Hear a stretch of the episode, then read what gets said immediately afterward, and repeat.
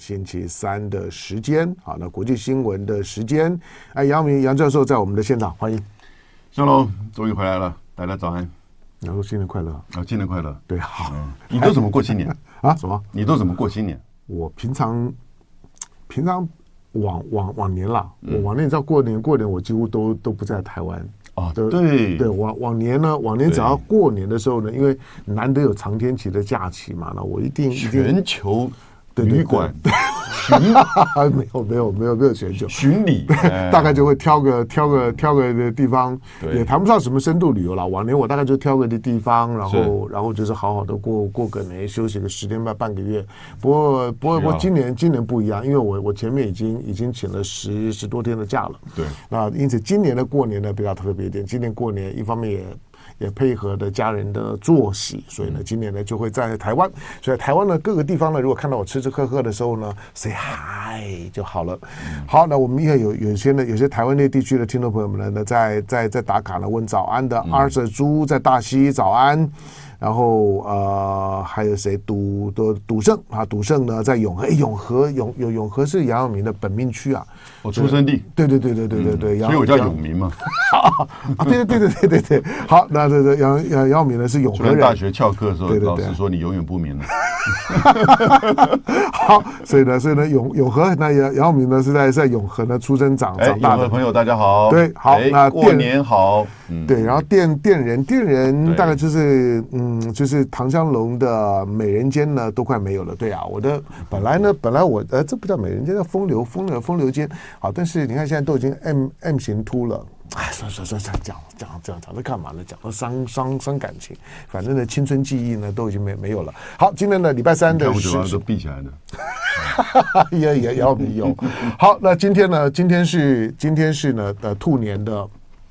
兔年的最后一天，那飞的联播网全网其实也是大部分的公司里行号呢最后一天的正式的上上班课。那因为对，那因为我们广播嘛，广广播呢跟电视台不太一样，电视台呢大概大概就叮铃哐啷的，大概都还是会有一些的一些录制节目啊、即时新闻。但是广啊广播电台没有，广播电台呢我们已经很很多年都是这样子的操操作。那配合的就是说呢政府的行事力，那该年休的时候呢就年休。所以呢今天呢过完了之后呢电台呢。基本上面呢就开始见到了，除了很少部分的工作人员之外呢，就是呢电脑做做作业。但是呢，有有始有终，从从兔年头到到兔年尾，那星期三的时间呢，为大家提供了国际新闻的那杨耀明杨教授呢，在我们的现场。那，今天呢，我们当然了，还还是一样哈，就是说以一个一个一个比较及时的新闻呢谈谈起这个呃，其实其实这个蛮蛮蛮有意思。哎，你你你认为川普的副手会会是谁？哎，现在其实蛮多的猜文的。对，嗯，那本来最早的时候说德桑提斯嘛，嗯，那但是看起来不对，他现在又不过他这个那个两个礼拜前他就退选，然后支持川普，嗯、对，一度有这种传闻，嗯，然后呢，他在德州的这个议题上又表现的很强势，嗯，哎，那看起来这个是政治上年龄上，嗯、可是呢，我觉得就川普他个人的喜好上，嗯，呃，大概不会选他，嗯，哎，那另外就是那个联合国。大使就是黑黑利，嗯。啊，但是黑利到后来代表的反而是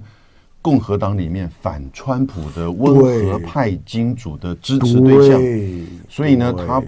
川普不需要不缺钱，所以黑利到现在都还没有退啊。对，其实那就是一个一个共和党里面的里面的基本啊，不能说基本，共和党里面的主流。对，就主流的共和党呢，在买保险啊，就是不知道川普会发生什么事情，因为川普毕竟背了一一身的官或官司，他九九十几个诉讼案呐。然后这个人呢，什么时候毕竟年年纪也大，您他哪晓得什么时候会出出啥事儿呢？是，所以呢，黑利是一个是一个表示共和党里面对川普不安心的一个买保险的动作。做，所以明明呢，他的他的民民调了，或者是这个这初选的结果，跟川普有一段距离，可是黑利到现在为止都不退啊。对对，那个那个是一个很重要的讯号。黑利不太容易成为川普的这个对手，对，因为他代表的就是反川普的力量。对，而且他现在申请保保护啊，他说川川粉在威胁他。不，川普现在不需要去做太多的加分，对，你知道，所以现在又传出就是那个以前福斯电视台的对这个最有意思，嗯，名嘴主播 Carson Car Carson 对，所以川普呢。在当总统的时候，每天晚上都都要看的。嗯，他每天晚上呢，什么事情都都不管，关在呢白宫的他的这个小房间里面呢看电视，然后呢发推特。对。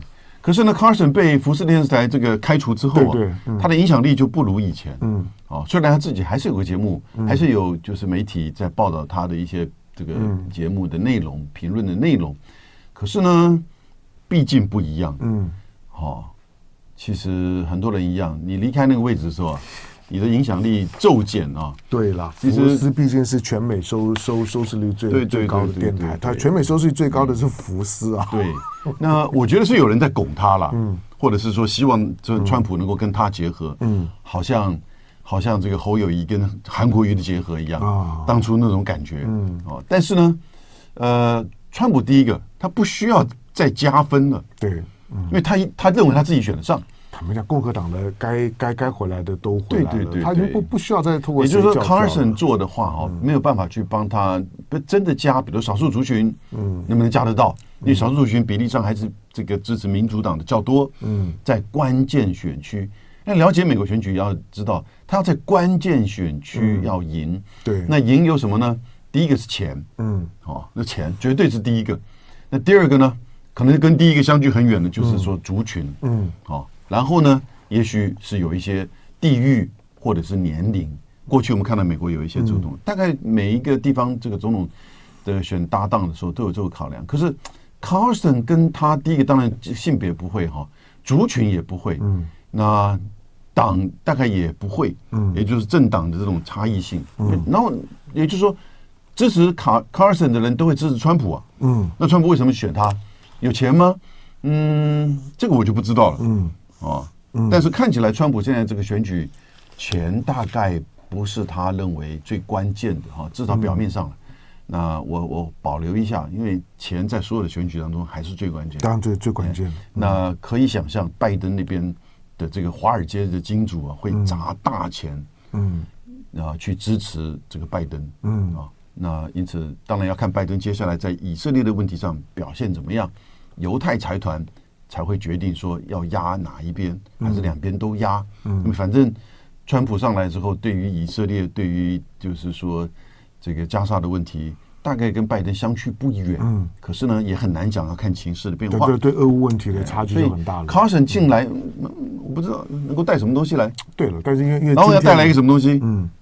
把我的画面，把我的声量给分走。嗯，川普不是那样一个个性的人呢。对，当然 Carson 就不一定是当副手了哈。虽然有这样传闻，但是呢，但是川普喜欢 Carson 这个呢，大概大概是不假的。就是他之所以呢，也不怕人家知道，就是说我当总统，我每天晚上呢，我都能坐在电视前面呢看 Carson，然后呢，那不管呢讨论的什么东西呢，他他他他不能上节目，但是他就发推特推推特，你就几乎看到有一个人呢在旁边呢不断的在补补充材料。好，那因此他跟他跟 Carson 之间呢这种的这种的心心意相投呢。大概是没有问题的，所以大家在想，不见得是副手，但是 Carson 未来在川普的团队里面呢，可能会有角色，一定是电话顾问，至少。好，这个呢，这个呢是可以去是相互的拉抬的效果。不过今天呢谈 Car 呃提到刚刚提到 Carson 呢，是因为是因为呢 CNBC 的报呃报道，因为 CNBC 说呢 Carson 被看到，就这个 Tucker Car Carson 被看到呢从俄罗斯总统普丁的办公室离开。嗯，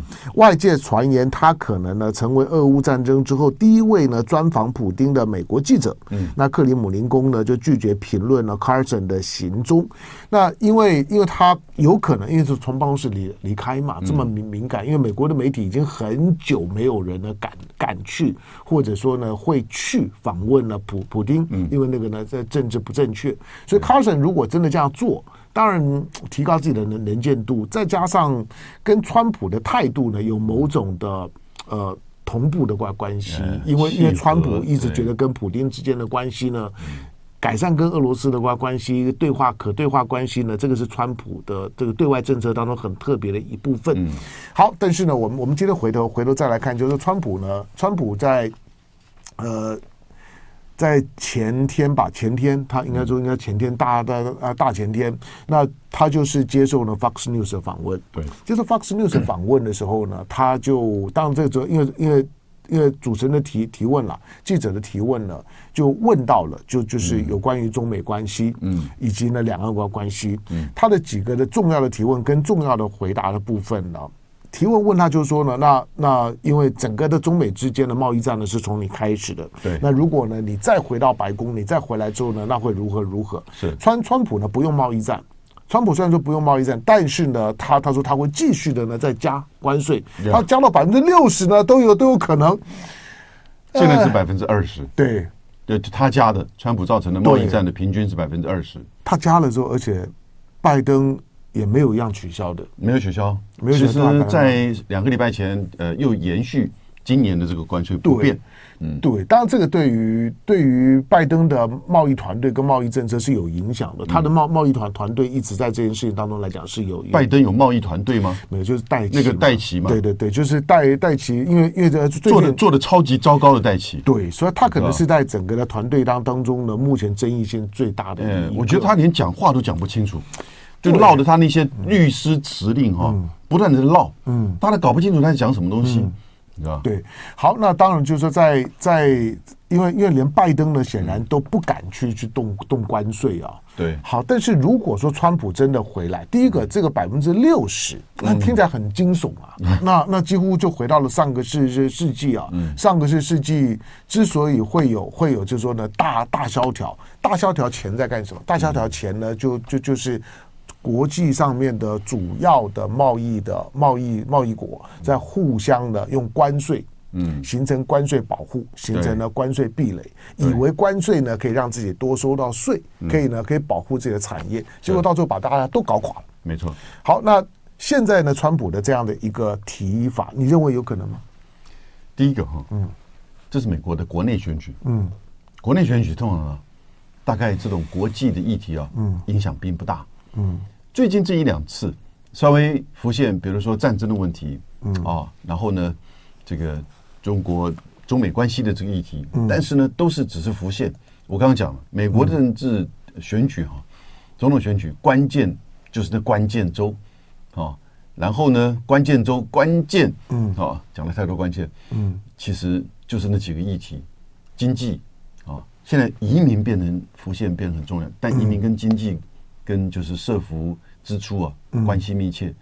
所以我是觉得他是在这个福福斯问这个节目当中回应的啊，目前还没有真的形成他的政策，所以他有点脱口而出，而不是经过深思熟虑。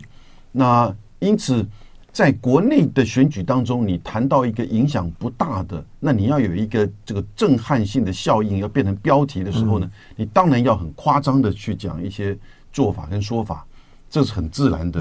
就是说，他可能是这样子一个思维。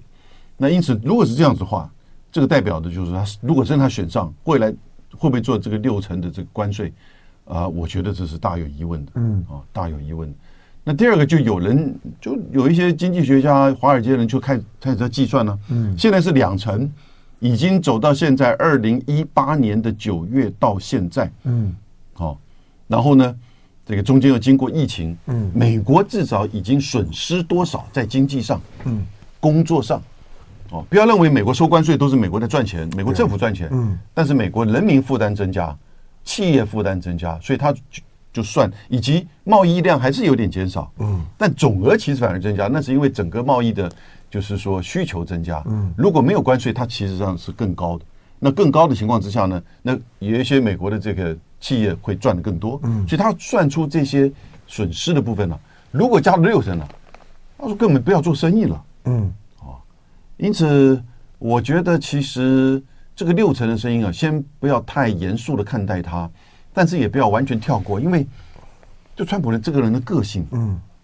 他这个人个性就如此，嗯，你不要忘记他讲这个话的时候，他就说，呃，他说我希望中国做的很好，的确如此。我也喜欢习主席，他在我任期的时候是我很好的朋友，他已经变成固定式的讲这些话。这个这些听了这些话你就跳过，不用理他了，嗯，对不对？那但是呢，他说不定，也就是他是很策略性的，他说不定会挑一些项目，嗯，不是全部都到六成，他挑一些项目，嗯，哦，你要进口出口到我美国来，我增加你。现在两成呢，我再把你增加到个逐步的增加。过去它也的的确确是如此。这已经是个报复性的关税。对，所以如果真的这样搞六成的话，其实大家就不要做生意了。美国基基本上呃也不容易了。那当然，呃，在这样子的压力之下，有一些厂商是会增加在中国大陆以外地区的这些调整，嗯，比如说近岸这个外包，嗯，有岸外外包包，在越南、在印度、在墨西哥，对。的这些出货，嗯，它可能比例上至少在这个生产线上，它会做准备，嗯。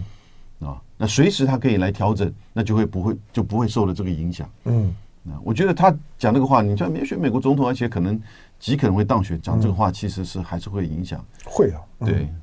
但因为讨论川普，是因为他胜选的几率不小，真的不小。所以，所以呢，你就必须要严肃看待。虽然我们这个这个星期的时间呢，我们两呃，我我跟凤欣啊呢两次呢讨论到，就是说不要不要低估拜登。他虽然老，但是当民主党的选举机器启动了之后啊，他还是有爆发力的。所以呢，民民民主党呢，在他初选机器启动之后呢，拜登以及民主党的这些基本基本票呢，开开始有回笼的情况。那不管是在非洲裔啊、妇女票啊，或者或者青年选选票，看起来呢，都有都有在逐渐回笼的情况。对，这也取决于川普哈，也不要太早的得意忘形。嗯，你太早的讲，比如说苛征中国商品进口商品六成，嗯，你会吓到很多人。对，我有，因为因为因为我上上个呃，这是之前之前呃去美国呢，也也待了待了呢，大概大概快快快两个礼拜的时间。我我我我我最最最直觉的经验，就跟我疫情前去啊，我最直觉的经验就是那个物价真的真的差很多。物价很多，他特别是除了你看到的那些的游民啊，嗯，游游民，或者说那个非非非法移民，在街上讨讨生活，那个画面是你直觉的，你都你都能够看得出来，他的你有看到？对，就是西家带眷的，就是一一家，而且而且都很年轻啊，就是不不是你你所一般直觉的那种的老年弱势的那种的游民，而而是而是夫妇，那看起来都都都是。你就就就外形跟肤色来看，大概都都是拉拉拉美裔的，那这种的背景，然后带带着孩孩子两个三这三个，然后呢躲呃在躲在这个墙的角的角落里面，天气冷嘛，非非非常冷，然后呢乞讨啊，然后呢身上简单盖盖盖个被子啊，那那个那个那个画面呢，其实在在这个主要城市的街道当当中来讲呢，几乎呢你你白天呢大概就会看到很很很多，好，但是那物价的那个改变呢，是跟是跟四年前。三年多多前，四年前，我我我去美国的时候，那个呢最大的不不同，那个那个物价真的真的会让你觉得呢非常的惊人。所以呢，老老百姓的生活呢，可能中下阶层真的不好过。来进广告，回头继续跟友们聊。好，来秦帝龙龙年到，龙哥身体哇哇叫，嗯，天天美女在怀抱，有啊有啊，我天天有啊，对啊，啊，来再来，呃。再来，呃，和他下面给你看一个数数据，GDP 按购买力平价计算，二零二零年中国超过美国三点二亿，二零二二年超过美国四点九亿，二零二三年超过美国六点二亿。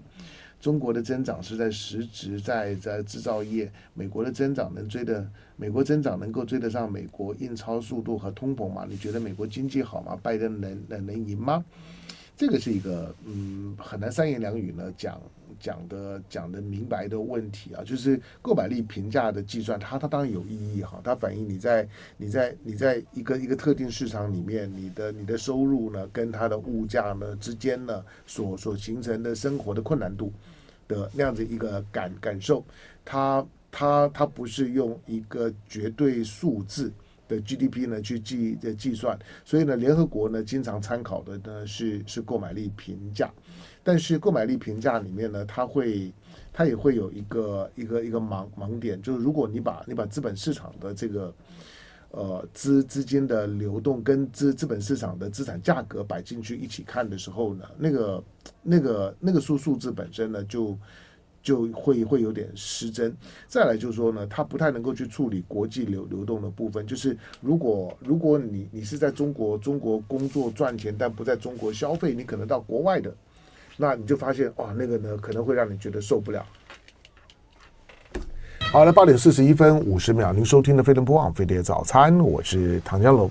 好，再来呃，侯塞雷啊，侯侯塞雷啊，侯侯塞雷说呢，Carson 呢已经采访完普京了。那马斯克呢，在在在推特上面已经帮他发了预告片了。OK，好，其实其实对了，你看你你看美国这些大媒体，像 CNBC 啊，都都可以呢一口咬咬定说，哎，你是不是去访问普普普京了？那个大概八九不离十。这些大媒体对一些的敏感的问题啊，要要发新闻啊，嗯，大概背后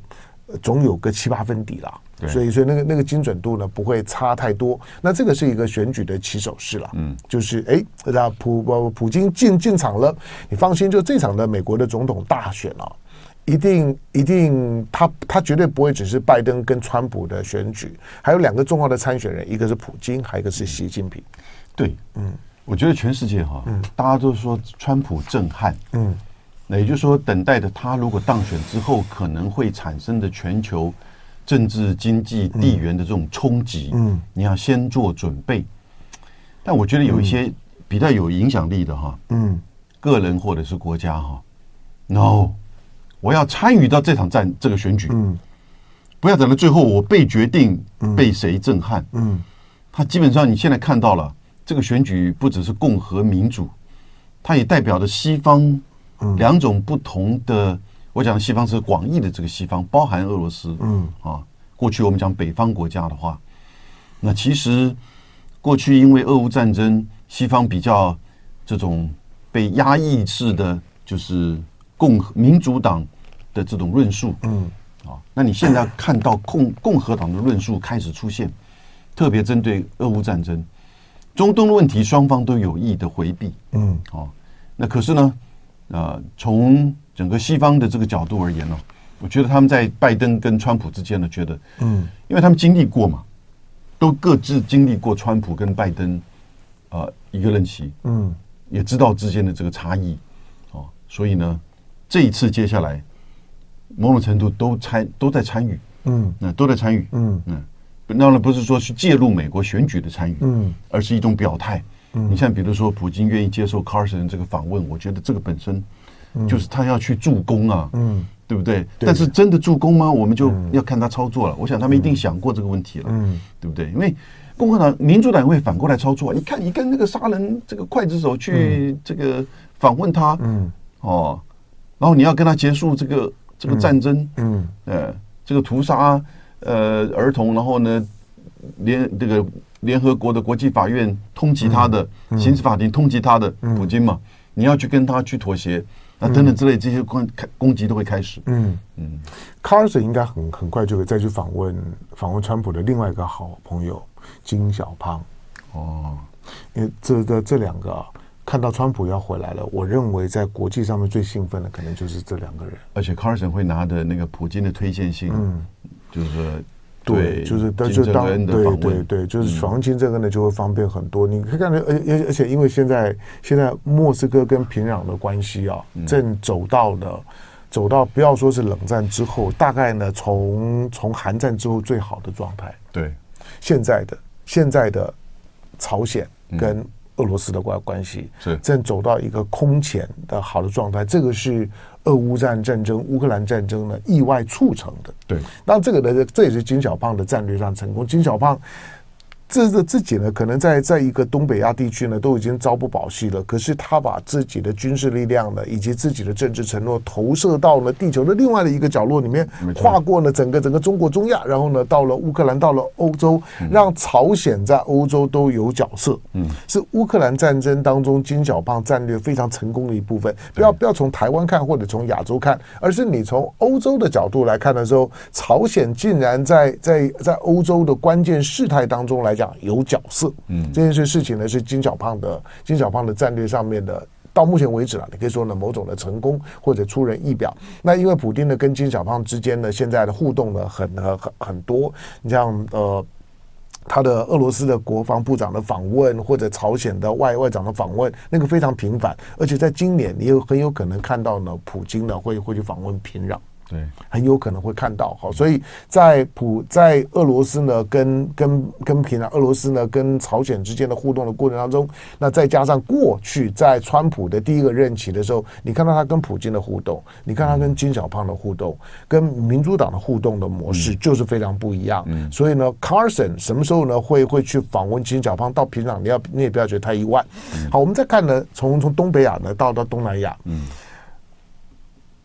菲律宾，嗯，菲律宾呢，最近呢，小小小马可是呢，看起来是真的真的开始遇到了一些一些困难了。嗯，那这个困难呢，表面上因为他已经他已经不知道什么原因，对，大家有很多可以想象，可能他已经被卷到了就中美的这个对抗框架里头。是菲律宾自动站队跟美国呢紧紧的站在一起。对，去年的这个时间。中非的关系就是北京呢跟马尼拉的关系呢，正是最好的时候。对，小马可是呢才刚从去年一月才刚刚刚从呢北京呢回回到了马尼拉，那个时候呢中非的关系呢非常好。可是，一年不到的时间，你看到现在中非关系呢就就就很麻烦了。好，但是呢，对于小马可斯来讲，两个问题，一个就是说呢，他他开始呢。直接的面对呢杜杜特地，嗯，对他呢强烈的挑挑战，对。杜特地的挑战的那个力道是一直在加强哦，是，而且去碰触到已经不是菲律宾的家族这政治，而是直接碰触到菲律宾呢，在他自己的内部的整合体系当中最敏感的，就是呢棉兰老老岛，台湾翻作明达纳俄了，就明达纳俄呢跟跟吕宋岛之间的传统。对的那个呢，那个那个整合当中的互不信任关关系，那刚好一个代表马尼拉，一个呢一个代代表呢明明达纳俄。杜特地在谈到就是说呢，明达纳俄呢要独立这件事情，不见得会变成真的，可是，在政治上面的那个诉说诉求，瞬间呢就把呢菲律宾人呢又拉拉回到了那个那个传统的对抗架构里面。好，但是呢最最新的发展呢是小马可士呢到越南去访问，这个怎么看？嗯他要去拉，就是在南海议题上的，嗯，就是说至少拉近菲律宾越南的合作的这个步调，唯一可以跟他大合唱的。哎，他虽然知道是不容易，嗯，不容易，因为越越南跟中国的关系现在真的是还不错。不只是如此，越南整个大战略的方向就很清楚了。嗯，那他从他的就是国家安全利益、经济上，不管是跟美国、跟中国大陆的市场的左右逢源，嗯，啊。然后呢，同时因为这样子的稳定，同时我刚刚讲在安全，尤其是南海的这个战略上的稳定，嗯，以及在经济上跟美中之间的这种左右逢源的利益关系，使得外来的投资、有岸外包，嗯，好，以及甚至整个供应链开始的移转跟建立，对他来讲是是一个前所未有的大机会，嗯。我觉得其实越南很清楚，这种左右逢源呢、啊，并不是历史的机遇，你可以经常碰得到的。啊，你要不然，除非碰到一个战争，必须把你当做基地，因此不断的物资进来在你这边啊消费，然后呢建构你的经济，但那个都还是比较粗浅。你现在看到的是，双方都有意，就是北京跟华盛顿都有意再再去拉住啊越南，嗯。那越南当然知道，这个前提是你在南海议题上绝对不要有所闪失。嗯，好，嗯，美国当然希望说你跟菲律宾一样好不好？你跟菲律宾一样，但你就可以保确保住这个中国供应链扩大，包含到越南的亚洲供应链就不会破散掉吗？嗯，一定会。嗯，对不对？对，因为这这这点很重要，就是说中美中美之间的贸易啊。经贸关系。虽然从美国的视角来看呢，原来中国是第一大贸易伙伴，现在被墨墨西哥给超越了。对，墨西哥现在取代中国成为美国的第一大的贸易伙伴。可是如果你仔细看细节的部分来来讲，中国和墨西哥、中国和越南的贸易量大幅增增加，投资也大幅的在增加，就是很明显的是有很多的转转口贸易了。是。对。呃，它不止一定是管转口贸易，而是整个供应链的供应链的调整了。中国把供应链呢挪到墨墨西哥跟越南。你去光去看在公墨西哥的这个投资嘛，嗯，中国一定是 number one 的，嗯。啊，那然后来自于墨西哥出口到美国的东西，那大概虽然不是 made in China，嗯，但严格而言，你算它的 DNA 的话，都是 made by China，嗯。大概就是这样子一个情况嘛，对不对？也就是，中国大陆在这边的投资，或者是说跟这些海外的企业的合资，但实际上它是在整个中国供应链的制造制造这个链里面，嗯，好，价值链里面的一个重要环节，嗯，也许到最后它只是一个在这边，呃，就是说，就是这个对，就是整整包的这个出口，嗯，哦，到美国的一个市场，因此你说它叫转口，也不能也也不是说完全不对，所以越南很清楚。虽然那个越南的国家主席啊陪着小马可仕去逛街，嗯，哦，但是基本上没有任何的，因为因为菲律宾又传出一个讯息说他想要去跟美国买潜舰，嗯，哎，可以啊，可以啊，因为美国买潜舰就请美国帮忙介绍，因为美国潜舰都是核子动力潜舰，对对啊，对，对不对？嗯，哦，所以呢，他就希望去买潜舰，他又希望去增加这个就是演习，还记得吗？本来应该在今年年初的时候，一月上旬的时候，在菲律宾附近南海这边的美菲的演习，本来卡尔文森号对。要参与演习的航母要来给他撑腰的，结果卡尔文森号走了，走了，嗯，说是说，哎，因为台湾的选举近了，对，但他没有往这边来呀，他事实上真的到日本那边去了，嗯，现在的卡尔文森号正在。日本海域的日本南部海域，嗯，广义都叫菲律宾海了哈。大家看新闻都叫黑菲律宾海，但是距离菲律宾很远。那正在跟美国的另外一艘航空母舰罗斯福号，还有日本的准航母一四号三艘航母在做就是这个联合演习。所以菲律宾就觉得我是不是就被卖了？嗯，本来要答应的哈卡尔文森号就不来了，就他又想要再加码，就是说这个潜舰，我觉得其实并不容易。嗯。到菲律宾最近这些年的时间，当它的经济比、嗯、比过去要好好一点点。对，这个呢也还是整个东盟加一的扩散的效应。是这个扩散的效应呢，使得菲律宾呢开始分到一点油水了。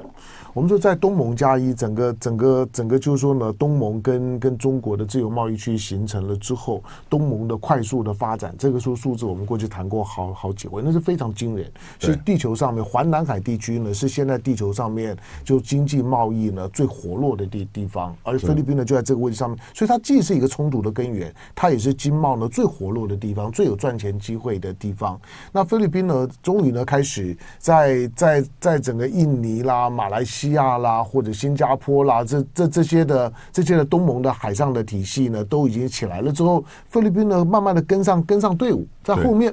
好，那越南呢不一样，越南呢是陆上东盟的五国里面来讲呢，它本来就是领领头羊，嗯，因此因此呢，从从整个东盟的这一一体化的发展来讲，菲律宾呢跟越南呢其实不是在一个相同的位置上面，对，那菲律宾呢相对是比较弱的，同时菲律宾呢又因为呢跟走这种的亲美的路线，这个亲美的路线，当你走到军事上面暗示性的敌对而没有办法处理的时候呢，它会让东盟国家呢心生疑虑啊，毕竟。今天的东盟的整体性的发发展，相当程度上呢是建立在东盟加一的基础上面。这个东盟加一的基础呢是是不可能的被被破坏的。好，但是菲律宾的菲菲律宾的这种的处理方式，潜潜舰或者要要去买战机，菲律宾最近在在在军事上面的表达呢是蛮是蛮多的。可是，在内部上面来讲。小马可是会遇到怎么样的挑战？杜特地现在对小马可是的挑战会发生什么效果？我觉得其实杜特地挑战呢，一方面是他内部的政治，嗯，南北之间的差别，北部天主教，南部是穆斯林，对回回教。然后不要忘记杜特地是来自于南部的，嗯，那而且在家族的政治上的这个差异哈，我觉得其实虽然做过总统的杜特地了解到。他在北部，他在马尼拉的这个政治影响力啊，要不然是因为他的女儿继续做副总统这个职位，嗯，否则你很难去斗过这些其他的这个家族，嗯，你看到小马可斯家族的这个这种结合，其他的一些家族啊，就很清楚，所以就地缘上、宗教上，然后呢，历史的这些不断的冲突上，嗯，那因此你说南部主张明达纳俄的寻求独立哈，我觉得这个声音其实一直都很久。你要知道，菲律宾南部事实上是过去经常发生恐怖攻击，阿布萨耶夫啊，就在这里啊。对，恐怖攻击一直这你这边是不断的发生的哈，然后也是菲律宾的军队在这边不断的在做这个，就是说清剿的。嗯，因此政治上就等于是牵制小马可斯，嗯，不只是内部的，也是牵制小马可斯的对外政策。嗯，好，那这个对外政策是不是跟他在南海的议题上去跟中国去？完全是对峙，嗯，有关联，我觉得有关联，嗯，我觉得有关联，也可能是小马可斯太过于亲美。菲律宾内部虽然一直感，你如果去马尼拉哈，你就觉得其实那个马尼拉城市其实很像一个美国的城市，没错，嗯，对不对？没没错，广播电视你打开都是英文的东西，对，啊，但是呢，我觉得这个势力开始浮现，会牵制到小马克斯。嗯，所以也许小马克斯是不是今年在南海议题上会稍微沉淀一下？嗯，这个我们要观察。嗯，好，但不管怎么讲啊，就地缘地缘上面的紧张关系啊，嗯、呃。以一个中美为主要的框架关系还会延续到二零二二四年。没错。二零二四年其实战争风险还是蛮高的。感谢永明跟大家新年快乐。新年快乐。就爱跟你 ufo